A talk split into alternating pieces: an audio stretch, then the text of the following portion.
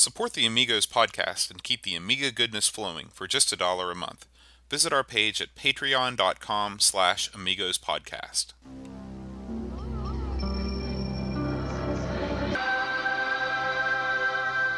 Amiga, the first personal computer that gives you a creative edge. Amigos, the podcast about everything Amiga. Amigos is a proud member of the Throwback Network, your home for quality retro podcasts. And now, here are your hosts, Aaron Dowdy and John Bodovkar Schaller. Hi, everybody. Welcome to Amigos. I'm John. And I'm Aaron. I'm Brent. And today we're going to talk about the Three Stooges. But before we do, I've got some feedback here. First bit of feedback comes from our newest Patreon supporter, Laurent Giroux. He says, I totally share John's feelings regarding Stardust. Slick-looking, frantic action, but essentially an Asteroids clone with a layer of polish. The gameplay does not extend the original concept enough, as John mentioned. You know why I picked this episode or this email? He's basically saying that everything I said was correct. I can't wait for the next one. The shopping system showing so late hints that the developers lacked experience. I don't know about that. Team 17 had been in the game for a while. But like Shadow of the Beast, and it was Team... Or no, this was Bloodlust or whatever, right? Or Bloodhouse. Uh-huh. Yeah. So maybe they were new to the game. They didn't have much. Yeah, like Shadow of the Beast or Lionheart. Like Shadow of the Beast or Lionheart. Lionheart. It's a nice tech demo, but lacks substance. That's harsh. Yeah, and he also had some interesting thoughts about, or he filled us in about the STE. We talked about the STE, the Atari STE last week. Right. We weren't sure where it fell in the timeline. No. He said it inherits the TT's Blitter, which the TT was the model that came out before it, but has some unique features. It's got a 4096 color palette, hardware scrolling, and sample-based audio like the Amiga. So it basically gave the ST Amiga 500 capabilities, but it came too late. Too little, too late. I wonder how many of those were sold. It could not have been. I've never heard of that. I'm not an Atari aficionado, but I know a thing or two. Right. Have you ever heard of that before? No, not really. I mean, the only time, maybe just reading about it in Retro Gamer, but that's it. Now, Paul Kitching came to us from a different viewpoint. Which one? This is Paul Kitching, not of Viva Amiga fame, but of the Bedrooms to Billions fame. Okay. He said that we were too harsh on the game and that if you use the spacebar, you've got different weapons, and that makes things a little bit more exciting. He also said that the tunnel level that we did, the reason why it was so hard is because it was the last tunnel level of the game, and the earlier tunnel levels aren't so bad. The truth of the matter is I feel like a jackass about the whole spacebar thing, because I remember playing this back in the day and absolutely had multiple weapons. I totally had been playing it without them. So, you know, there you go. That's what 20 years does to you. Yeah. But I did go back and replay the game with the spacebar. I put in some codes and did some different things. And it is a more fun experience, definitely, with those extra weapons. So look for that going up on the site pretty soon on the YouTube channel. News. So, Aaron, last week we lamented the fact that the company is no longer there. Mm. I actually translated what was up there on the site, that Latin phrase, and it translated to he who seeks finds. So maybe he took down the site but is going to be bringing it back later in a different way, in a different place. Or maybe it's somewhere out there now. No one knows. Hidden. So, but in its place, I followed some links on Indie Retro News, our favorite site, and there's actually a site called GamesNostalgia.com. All right. And they have a bunch of games, not as many as the company, but all their games, I'm pretty sure, work on Windows 8, Windows 10. Mm-hmm. GamesNostalgia.com. Just click on Amiga, and they have a bunch of these EXE wrapper games. Is it done by the same outfit? Are they the same files from the company, or are they doing their own? You know, that's a good question. It's hard to say. Well, the company, they're watermarked. You know, you double click on the EXE, it comes up the company. So, yeah. We're going to have to investigate. That's further. Good news. At least, no matter who made it, at least they're there. Yeah, yeah. What do you have for news this week? Just a couple little items. I saw that it's funny, this news came around. I'm not even sure I picked it up. But an old Amiga game, I'm trying to the best way to describe this. There was an Amiga version of Ghosts and Goblins. Okay, everybody remembers that, the Capcom classic. The cracked version of it had introduced things into the game that screwed it up, right? So an outfit has released a new cracked version that works. So I think that's good, despite the fact that it's cracked. Again, this, we're going down this wacky road. I read your little article you did on piracy, right? I thought about this quite a bit. And I mean, I don't know, we always get in this weird area on the show where I'm like, can I talk about this? Am I gonna look like a jerk? You know, it's, the Amiga died so many years ago, all this stuff, you know, I don't see a problem with it, I'll be honest with you. So I'm not even gonna address it, the gray area stuff. I'm just gonna tell you what it is. If you're morally against it, and that's cool, just don't download it. I think that's a great tack to take. That said, if you want to play Ghosts and Goblins, the cracked version, that where the crack is properly executed and the game doesn't screw up, we'll link it up for you. It looks good. I'll watch a video of it. There's a new retro platform that's coming out. It's called, same outfit that's doing the Ghosts and Goblins.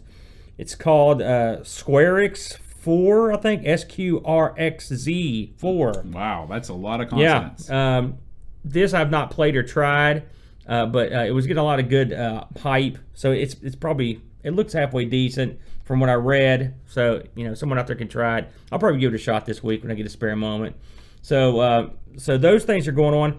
Really not much else. I saw they released a new revision for the Vampire 2 that added some stuff. It took away a few things that were causing problems. Oh, that's great. And again, it looks...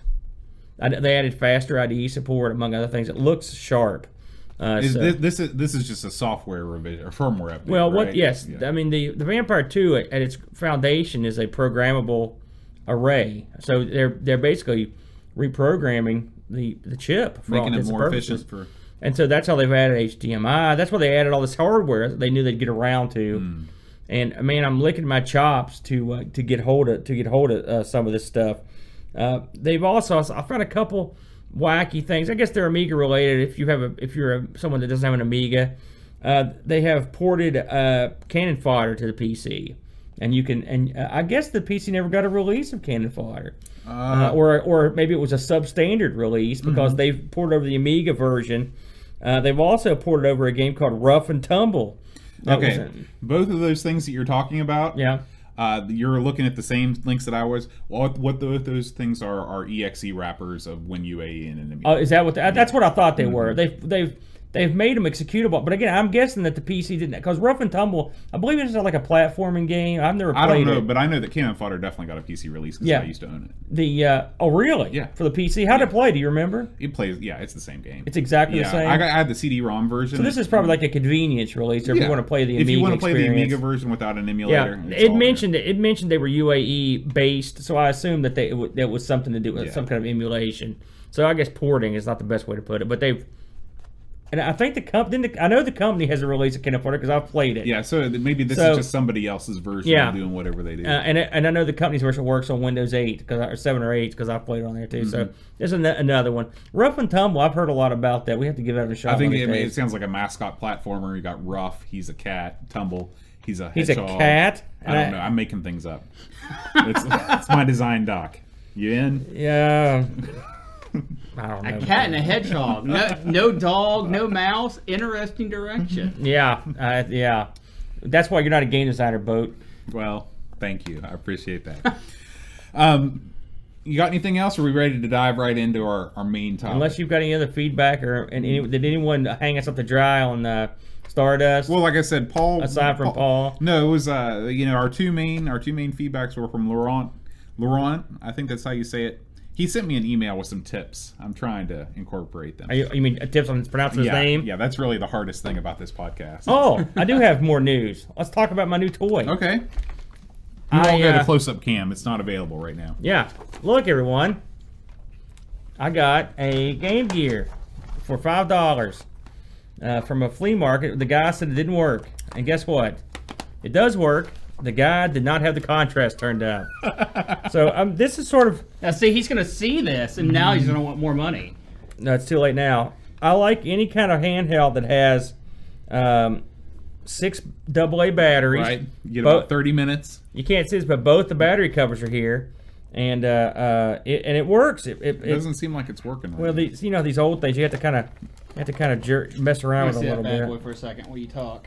And it's fun. I've played with it, and you can get. There's actually a multi-cart for it. The games I bought the games separately. I got Mortal Kombat 2 and Super Columns, right? And Sonic the Hedgehog 2, which I've heard this is not very good. It was no, Sonic 2 for the Game Gear is actually great. I've heard this is the worst of the Sonics. Well, I don't. And then I don't know. I played it until I disagree. Yeah, like and then I also got, which I don't know where it's at, but I got World Class Leaderboard Golf. Ooh. The classic that had the real audio in it or whatever. This I don't think has the real audio, but it's still kind of neat. So I got the games. I think these 4 games cost me $10. So I got $15 in it. That's great. That's a good deal. I also picked up a. Which I didn't bring. There's World Class Leaderboard Golf. I must have had it turned upside down. Yeah, World Class Leaderboard Golf. I like this golf game. I also picked up a Sega Genesis or Mega Drive's 32X for $5. Now the 32X didn't have any cables, so I'm looking forward to trying it though.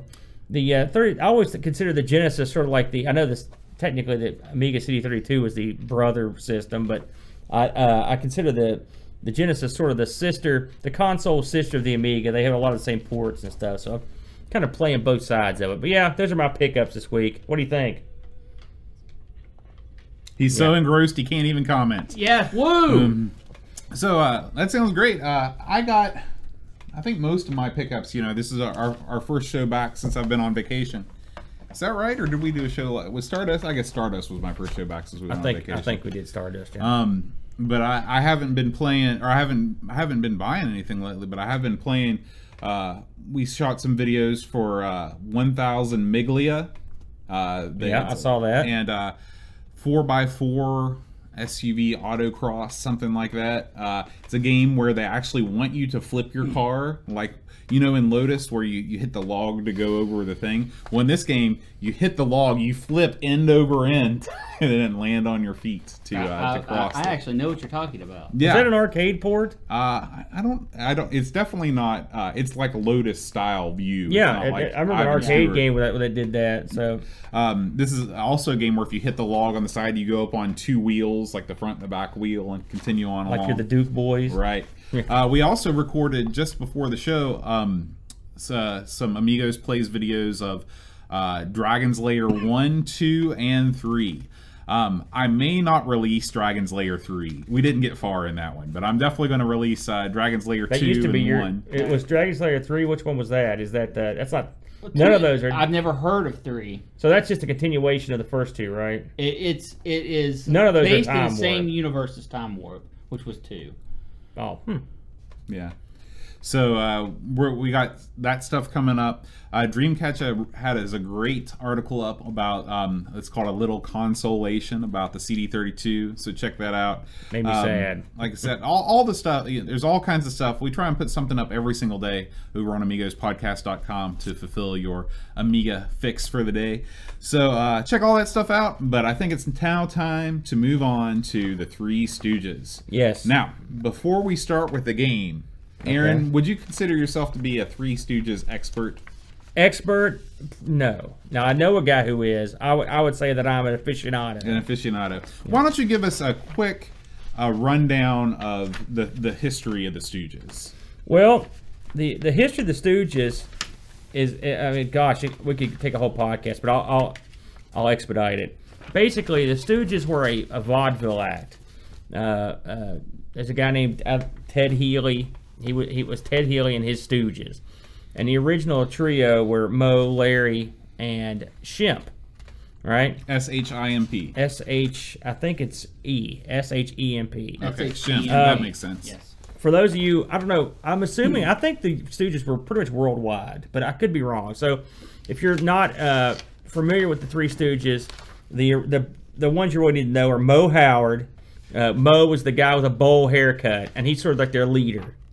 Then you've got Larry Fine, which is a guy with a crazy haircut. And then you've got some revolving Stooges at that point. The number one Stooge was Curly Howard, or just Curly, and he was the bald, kind of fat Stooge. Then you had the like secondary Stooges, which really it's not fair to Shemp because Shemp was an original Stooge. Shemp is hard to explain. He's sort of got a crazy, like longer than Moe haircut, and he was sort of like he really wasn't anything like Curly. He was just his own Stooge.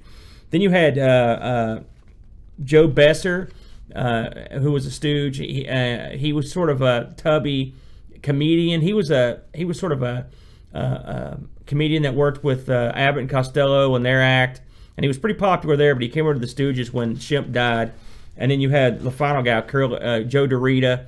He was the guy that went on tour with the Stooges. So back to the vaudeville. The Stooges had a vaudeville act. They ended up breaking away from Healy. And they went and signed a contract with Columbia Motion Pictures, to make shorts. They made short films. And basically these would be showed like in cinemas, like in between movies, before movies, after movies. Basically wherever you could stick them. And around what time did the first shorts come out? The 1930s, I believe, was when the first one came out. It was either late 20s or early 30s. It was pretty early on. They made several hundred shorts. The first bunch were with Shemp, and then Shemp left the act and wanted to go solo, and did. And so they brought in Curly. Curly came in and they made the middle chunk, and probably their most popular stuff was with Curly. Curly was the big fat goof, and they had good chemistry, the three of them. Curly, unfortunately for him, he was like a 1940s John Belushi type. He was just crazy, drinking, women, drugs, craziness. So anyway, he ended up rendering him in bad health, and he had to step down from Stooging, and so the Stooges asked Shemp to come back. Shemp was actually having a successful solo career, but he agreed to come back because he didn't want Moe and Larry to not have any means to support themselves. Do you think the two Stooges just wouldn't have flown? You had to have all three? They would have gotten someone else. I think Shemp probably underestimated their draw. But, I mean, at this point, you've got to remember the Stooges weren't a phenomenon. They were popular, but they weren't the thing that they became. So Shemp came back for another long run, and with the agreement that he would stay until Curly got better. Curly didn't get better; he passed away, and so Shemp ended up sticking with the act all the way up until he died. Now Curly died in '52, and Shemp died in '55, and both died young. Curly was only 48, and Shemp was only 60, so they died pretty young. So at this point, Moe and Larry looked for people to replace Shemp. Shemp was, like I said, they wanted someone more like Curly than Shemp, and so they got they looked around and they had their choices, but they didn't get the one they wanted. The studio wanted someone contracted to Columbia, and so they ended up bringing in Joe Besser. Joe Besser, again, he'd been a pretty popular comedic figure on Abbott and Costello, and he had his own sort of thing. He came in. He is the only Stooge that got the smack Moe back effect. He got to fight back occasionally, and their act was okay. So in '52, I believe, Columbia just said, "Okay, you fulfilled your contract. You're fired," and they fired all three of them. And or not '52; it would have been a little bit later than that. But anyway, they got fired '57, something like that. And so they went on the road. And Joe Besser couldn't go on the road; he had a sick relative. So they recruited a new Stooge, Joe Dorita. Now at this time, he was another comedic figure, vaudeville guy. So at this point, they're traveling on a road show, doing their Stooge stuff, and all the Columbia shorts that were being played during these movies, they got sold into TV, and these became very popular, way more popular than the movies because more people were seeing them. And the popular ones were by far the Curly ones.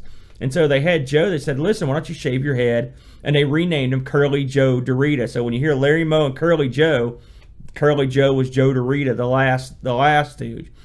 They toured forever. They were the most popular act for a long time on the road, and right into the '60s, and then finally, and now they were making more movies. They'd made some movies. They made more movies.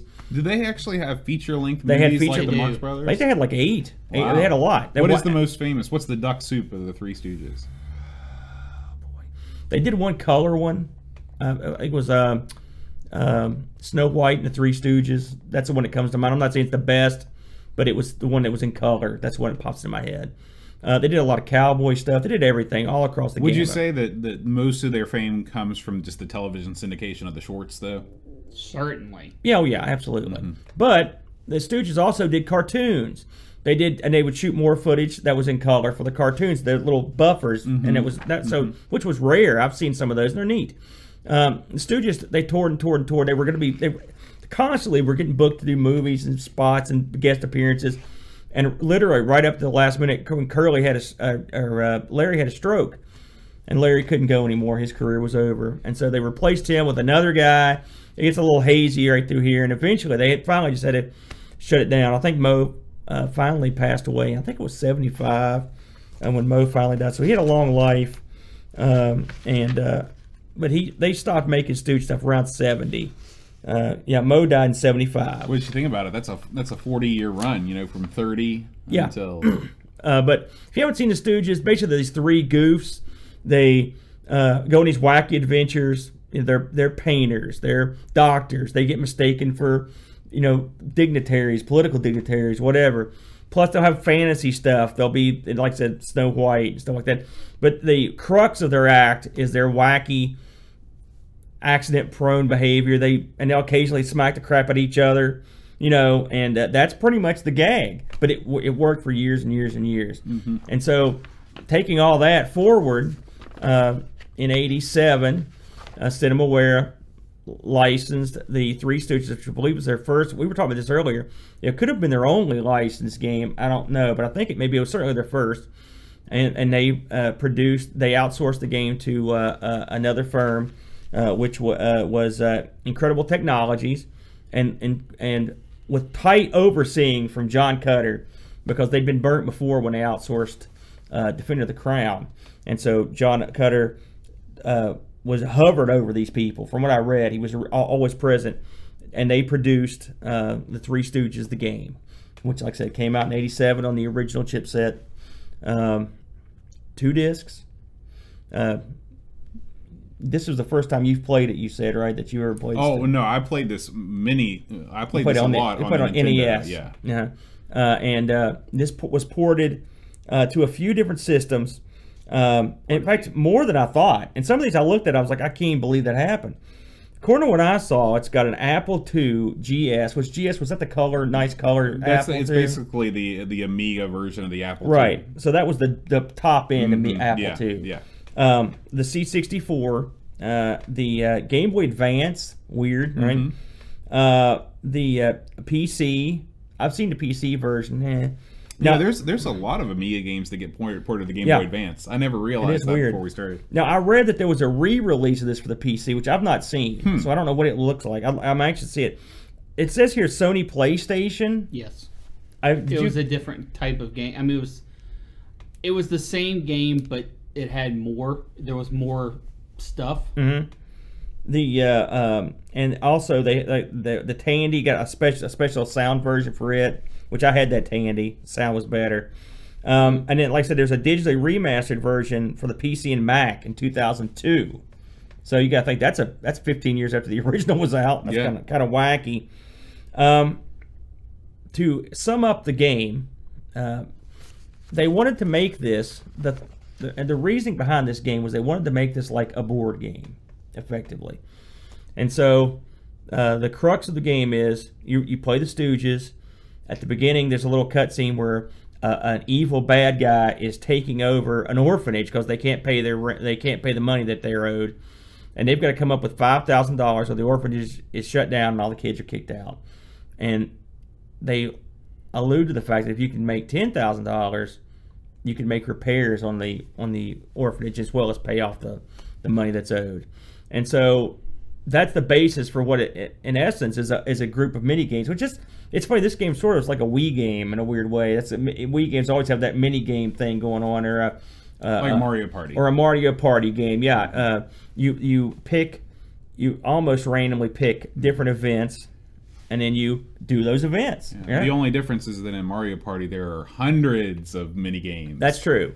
Again, 2 discs, 87. So you got to give it a little bit of leeway on that. But yes, and more games would have been great. Mm-hmm. I would like to, this game would. There's 2 things this game could use to make it real. To update it, it'd be great. more events, multiplayer. Mm-hmm. I mean, make it like a true board game. Right. That would be awesome. It would be great. This game screams for multiplayer. Yeah, it really does.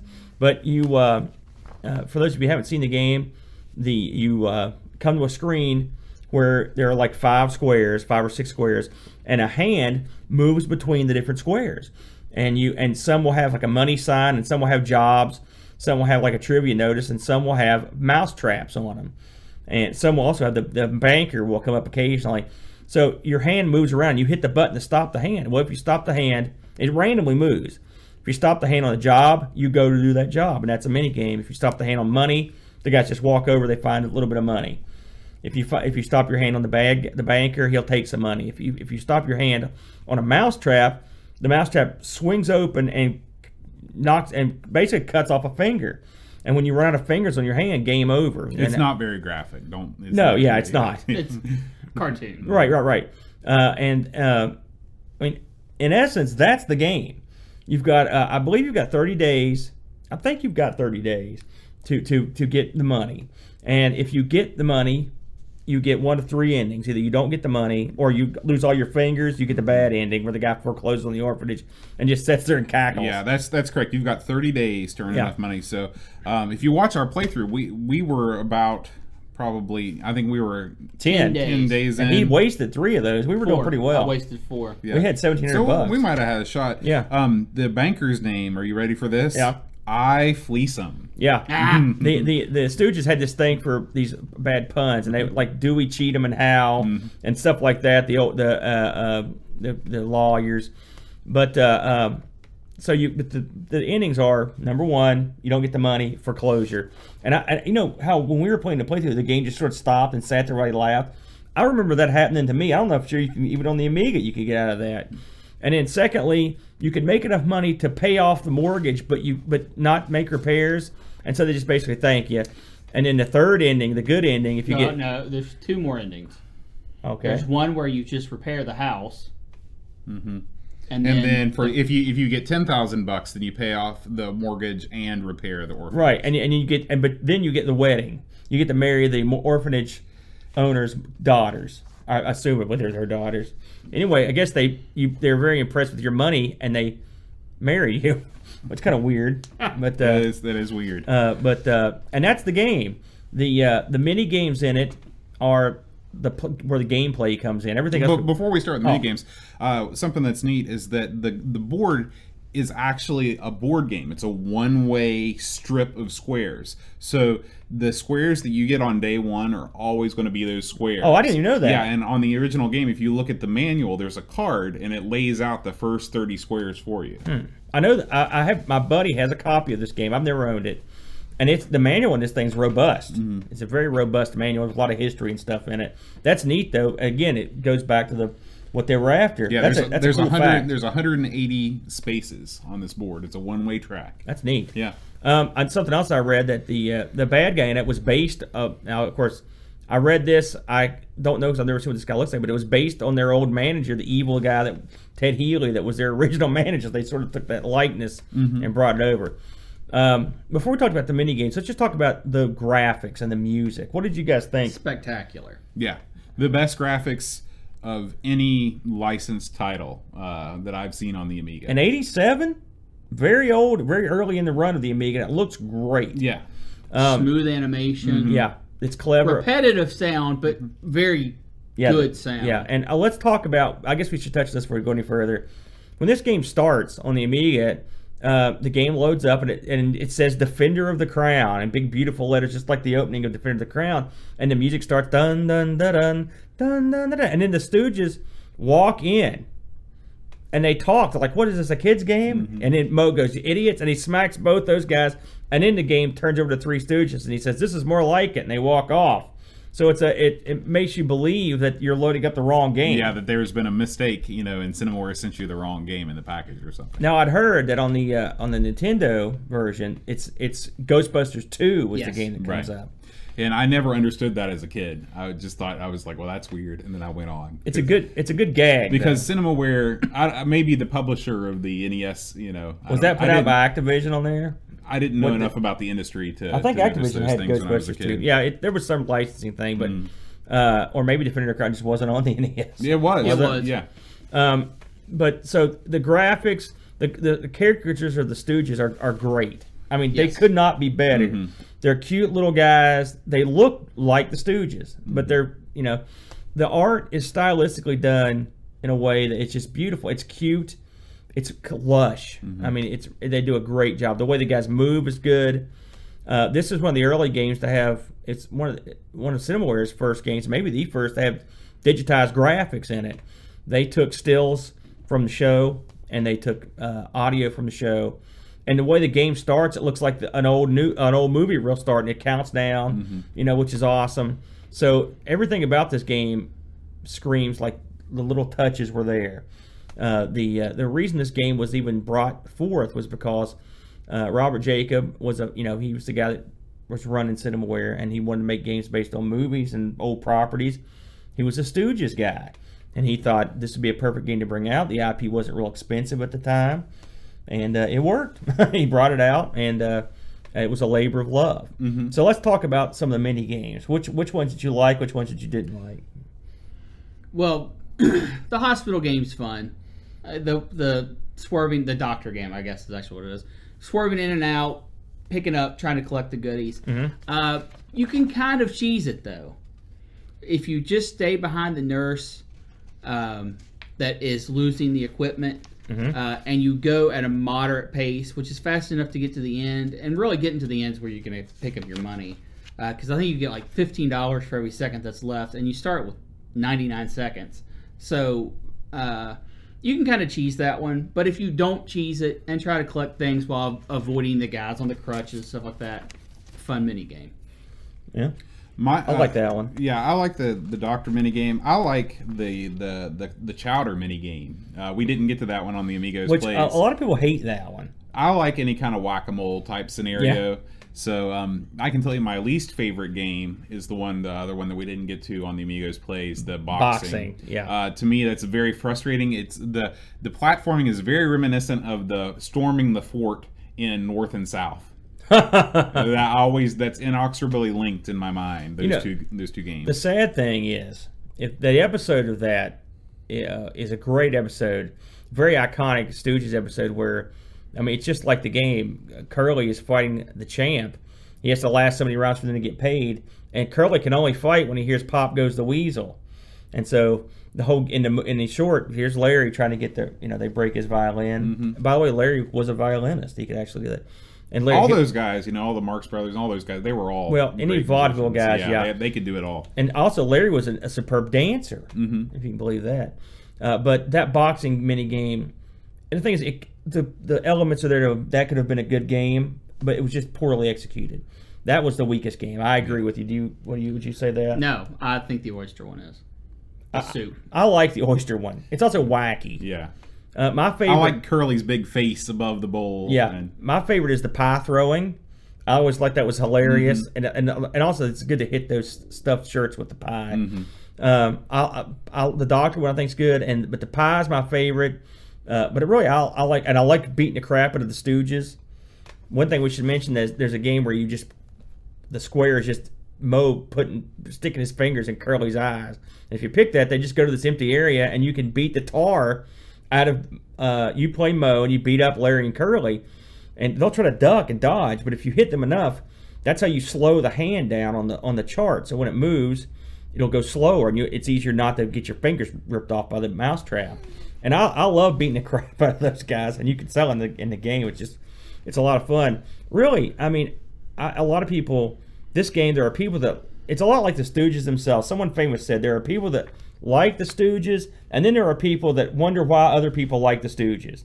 This game is like that. Some people do not like this game. They do not like it, and some people love it. I'm in the love it camp. It's better than the sum of its parts. And the mini games of all the mini games, right? I think there's only one dud, and I think the dud is the boxing one. And even it can be sort of fun. I stink at it, and I've never seen one do well at it. No, I've never beaten it. So. I'm in the camp that likes it. I do agree with you that this game is definitely more than the sum of its parts. Yeah. I just don't think that it's a great game. I think it's a good game. And I think that it's better than Defender of the Crown. it's the games are more playable than any of the, even the boxing game plays better than any of the games on Defender of the Crown in terms of knowing what you're doing and being able to accomplish it.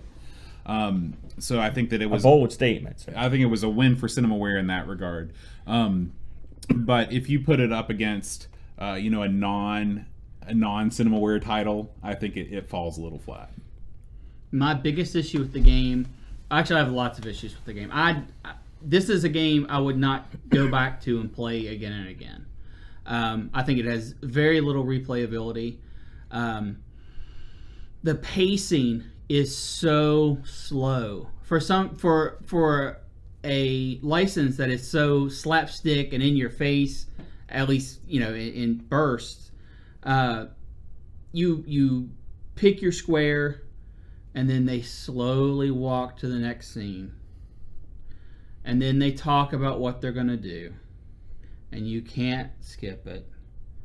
And then you get to play something fun for a minute and a half, and then you pick your next square. Mm-hmm. I will say that the NES version removes a lot of the loading times and the general slowness. Yeah. But at the sake of not looking as good. So. Well, but here's the downfall. If you remove that stuff, then you get sick of the mini games before you're even done with 30 days. Yeah. Well. I can't deny anything you said. The load times, and that was a complaint that was issued quite a bit, was that the load times were rough. Plus the non-skippable. I'm torn on that part. I understand why you wouldn't like it, but that part sort of that's the part of it that makes it sort of cinematic. You're walking to the spot. I know you see it over and over. I'll grant you that, but I can understand what people. And it would be different if when you were walking to the spot, like you could see anything other than a block or a brick wall. You know, it would have been great if there was like a shot of them walking through a park or something like that. Yeah, I agree. I mean, there's sometimes they walk through different areas, but yeah, a lot of times there's not much to look at. So there you go. Those are, and I love the game, but I can't deny both those are true. The load times are brutal. This is an excellent game to play once. Well, I found myself going back to it. I've went back to it years and years and years. It's when I found out about Amiga emulations, the first thing I loaded up was Three Stooges. I play it. I don't know. It's a guilty pleasure of mine that I can't deny. Yeah, I played this game a lot, and I would go back to it and play it again, but the faults are definitely there. I want to touch on, here's just something wacky that I wanted to touch on. Let's talk about the people that made this, Incredible Technologies, all right? This is a wacky company. They're still around, and for a big reason. They are the Golden Tee people. Oh. So a lot of people... you can kind of see that even back then. They make the very popular golf series. But I was looking down the list. I went to their website just to do a little research. And their history and stuff, it's not that big a deal. But the games they've made up to a point are real wacky. I just wanted to touch on a couple of these. They had a TurboGrafx release. And it was a game called Battle Royale. And this game is sort of has a following. I've got a TurboGrafx, and this is one of the ones I looked at to get. I don't know much about it, but I've heard people talking about it. They made a lot of, they made some PlayStation stuff, but the things I like, they made DuckTales on the Amiga. They only had a few Amiga releases, and DuckTales was one. It's not a good game. It's nothing. The Quest for the Gold. Yeah, nothing like the NES. I kind of figured that, and they also had a thing called Balance of Power, but they also did a game we covered, Winter Games. Oh, okay. They did Winter Games, which I thought was wacky. And that's all they did for the Amiga, but they've done a bunch of other crazy stuff. They did some C64 stuff too. But their arcade stuff, they released a lot of stuff in the arcade, right? And a lot of stuff you probably wouldn't think twice about. Right? Capcom Bowling was theirs. Huh. Well, here's an interesting fact. Yeah. The first arcade game I ever owned was Golden Tee 97, and it came in a Capcom Bowling cabinet. That is why. Did you know? So you knew about them making? No, I had no idea. Well, there you go. Yeah. They also made, and I love this game. I know you loved it. Time Killers was one of theirs. That's a fighting game, right? Yes, yeah, it is. Strata and time, but that was one of theirs. They did Hard Yardage. You remember that one? Yes, that's because it had the same graphic, digitized graphic type. Yeah. Stuff, right? They did Bloodstorm, which is a sequel to Time Killers. Ooh. I've always heard that. I always heard that Time Killers I think we may have covered it somewhere way back. That Time Killers had Amiga-based hardware in it to a certain degree, but... I remember you saying that. Yeah, I may have disproved it in that episode. I can't remember. But here's the crowning jewel to the Incredible Technologies, is they made Street Fighter the movie. That was one of theirs. Oh, wait a minute. Wow. Wait a minute. Does that also... No, scroll down there. Ninja Clowns? Yep. That Strata is a great game. I've not heard of that one. Rim Rockin'... Oh, basketball. Okay, that's not what I thought it was. Yeah. They also made Peggle, but not the Peggle that you know. It's a different... Yeah, they did a lot of stuff. Then they kind of went sportsy. Well, I cut it off here because after this it was like... Golden Tee, Golden Tee 2, Son of Golden Tee, Golden Tee Strikes Back, more Golden Tee, Golden Tee, we're just swimming in money. Yeah. Ninja Clowns is a Final Fight type game. Oh, okay. And it actually, it's sort of like Sunset Fighter, or I can't remember the game. Sunset name. Riders. Uh-huh. So they've got again, here's a company that's still around. So, and they had several Amiga releases. So good for them, you know. They're doing something right. I looked this up on eBay. This game is by far, of all the games we've covered, this is the easiest one to get hold of. And I'm not surprised. The box is cool looking. The UK box, I guess maybe it was a re-release. It's got a duddy. A dud. Oh, okay. Yeah. The American race was this bright yellow box. It looked like a movie bill in the front, you know, and it's real cool looking. The UK one was sort of that, but it was like surrounded by like a silver box. So I'm guessing maybe it was a re-release or something like that. This thing's also in bundles, but I didn't see the bundles for sale. Anyway, in the US, $30 to $70 you can ship. You can take one home, US dollars. UK, 25. I saw them all ranging all the way up to 100. I didn't see any that didn't have the box and all the stuff. Everything, so there was no discs only versions. So it's an easy pickup if you wanted it. I don't think this had a company release. I don't remember it having one, but I could be wrong. I think you're right. I think I would have downloaded and played it before. But overall, again, we think we pretty much touched on it, but I give it a thumbs up. Oh, what about, did you check on any reviews? I did, actually. The reviews were spectacular. They were mixed, in all honesty. They were from, the lowest were in the 70s, and the highest were in the 90s. Yeah, mostly positive. Yeah, and mostly, it's funny, I looked at all the magazines I saw reviewing this were real obscure. I didn't see the big ones. I don't know what that, maybe they weren't around in 87. It's true. You know, so I don't know. I'd be interested to see if this, like I said, I'd be interested to see that remastered version, see what that looks like. Oh, one last thing I should mention, the Three Stooges movie that was out a few years ago, which it's funny, I just saw this movie probably a month ago. I just watched it for the first time. And it's pretty good. It's definitely in the spirit of the Stooges. This movie we could do a podcast on the history of this film trying to get it made, because at first this had Mel Gibson was attached. It had all these big stars were attached to this movie, and they've slowly fallen out over the years. It was a Coen Brothers movie. And what you had left were three guys that did a phenomenal job. The script was good. It was as Three Stooges as you could get. And it was directly based on the game. The exact plot of the game is the plot of the movie, so that's kind of neat. I mean, I don't know if they actually, I don't know, but I mean, it's a pretty generic plot. Granted, it's also the plot of the Blues Brothers. Sorta. There's an orphanage. They don't get to marry anybody. They go to jail. Plus, they're crooked. Three Stooges are crooked. Just saying. Where's the? And that's so the movie I recommend if you're a Three Stooges fan. Not everyone's going to like it, but I thought it was good. Have you guys seen the movie? I have not. No. Now, Bo, you told me you've never seen a Three Stooges short in your life. I've never seen a Three... The only thing I know from the Three Stooges is the NES game. And when they were on the new Scooby-Doo Adventures. The same one that Phyllis Diller and all those people were on. I find that utterly baffling. And I'll tell you why. I was talking to my buddy at work. I said, I'm going to review the Three Stooges tonight on the podcast. He goes, the Three Stooges? I love those guys. He's 12. He's 4 years older than me, and everyone of our age... knows the Three Stooges and the Little Rascals. Have you ever seen Little Rascals? No. Our Gang, Alfalfa, nothing. When we were young in America, these shows were on all the time in the mornings. Every morning before school, Three Stooges, Little Rascals. They were on all the time. And so everyone of my generation, pretty much, I'd say my generation, do you remember watching when you were a kid? I did not. I know of them. I was a casual viewer, but I definitely never went out of my way to watch either. I'd say everyone from my generation back knows the Three Stooges. I know who they are. No, and knows them intimately and watched them, you know, and loves them, or at least has seen some of their stuff. They've got a star on the Hollywood Walk of Fame, and when it was unveiled, it was the biggest crowd ever to watch someone get a star. So that shows you, and this was like 93 or something. They won an MTV Lifetime Achievement Award. That shows you the span of guys that started in the 30s. You know, well, a lot of people consider them trailblazers too, even though really they just did what the people before them were doing.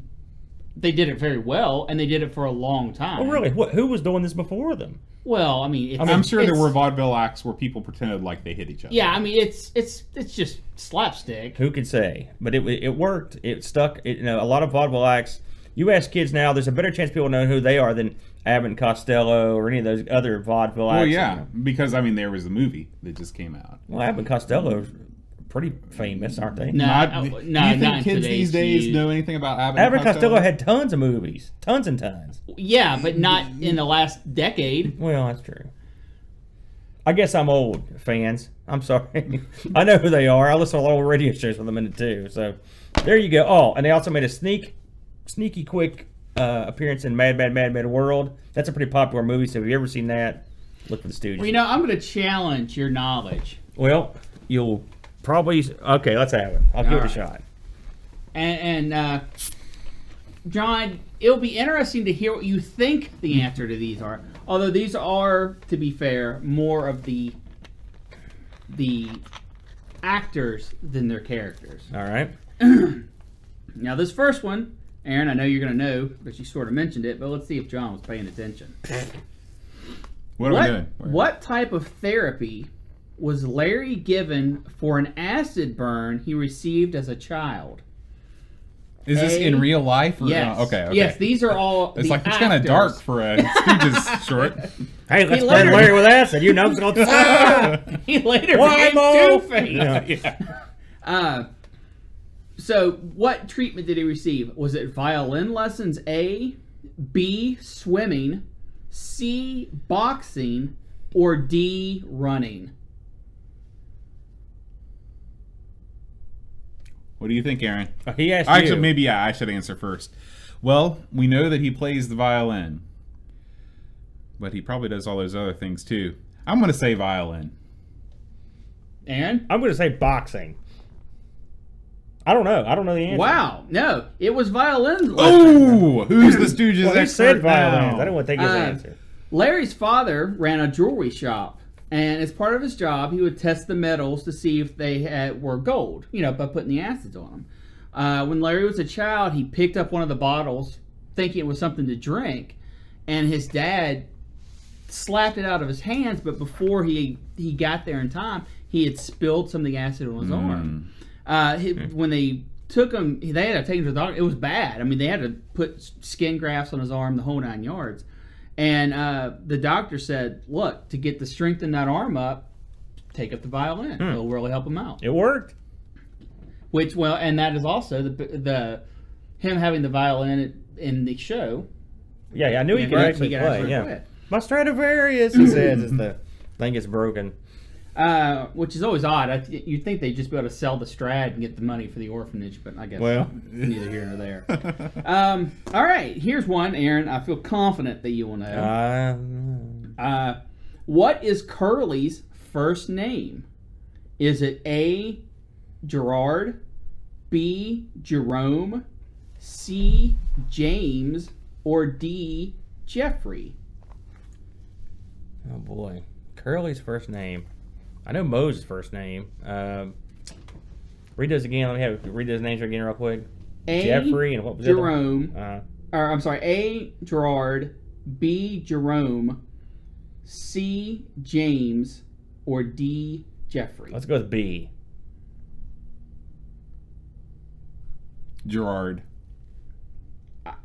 I believe Uh-oh. No, wait a minute. It appears that I've actually forgot to answer this myself, but I'm almost sure the answer is Jeffrey. If someone could quickly look that up in Aaron's notes. First page. It's not on the first page. Okay, no, several pages in. So we have to look up your trivia answers? That's what makes it fun! We should win by default. His real name is Jerome. So I Jerome. Got it. Here's the trivia bit that I got so excited. So I was right. I got so excited. You missed your own trivia answer. Curly was sometimes called Jerry or Babe.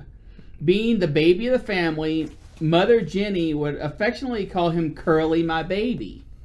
His brothers used this to tease him and eventually came up with the other nickname of Babe. It stuck, and Mo would often call him by Babe. Yeah, that I've heard. Can you imagine a big guy like that called him Babe? What, like Babe Ruth? Well, yeah. So, which Stooge owned a furniture store? A. Larry, B. Curly, C. Moe, or D. Shemp? Shemp. I think it was Shemp.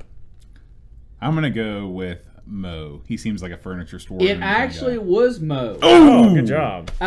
When he was released by Columbia Pictures in 1957, he said, "Oh, I'm going to sell furniture." And that's what I learned that from the last episode of The Wonder Years.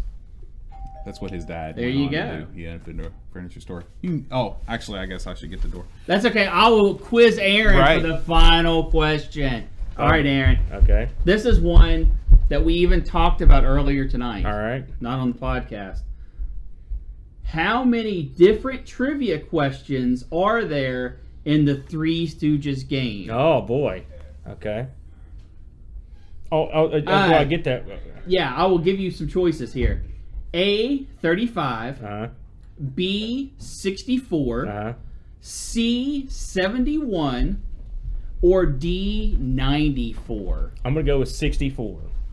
You are correct. There were 64 questions in the game. The way this was found out, because, you know, 64 is a huge number to randomly pick up on. Right. People throughout the years actually took hex editors and opened up the game to look to see the trivia questions, and they're just there in plain text. Yeah, that's awesome. That's how we know how many there are. Beautiful, and they're I like the fact that there's trivia in the game. It you know, there's a certain amount of love that went into the game. Like I said, it has its shortcomings, granted, but it's a heartfelt thing. In fact, I believe it was Moe's widow came, or it might have been his daughter, but came to the studios and looked at the game and wept. She loved it so much. This was fully endorsed by the Stooges families, and it was very popular. There was no question it was true to its source material, which, you know, you can't say about a lot of games. The vast majority of games with television or movie licenses are not so. Mm. Well, let's go ahead and thank our sponsors. We'd like to thank Loggins, Jonas Rulo, Kolbjorn Barman, Tapes from the Crypt, I do that every week, Adam Bradley, Chris Folds, Will Williams, Daniel Bingston, Zach Zimmerman, O'Brien's Retro and Vintage, Chad Halstead, Brent Dowdy, and our newest contributor, Laurent Giroux. And we hope that Lauren and all of our fans in France are doing okay. Yeah, that sucks. We're thinking of you. Mm. Next week, we are going to take a look at the arcade shooter Silkworm. Oh. So that's one of... See, now I'm going to have to come back. Yeah. Too good to miss. Yeah. So we'll see you then. Until next time, adios.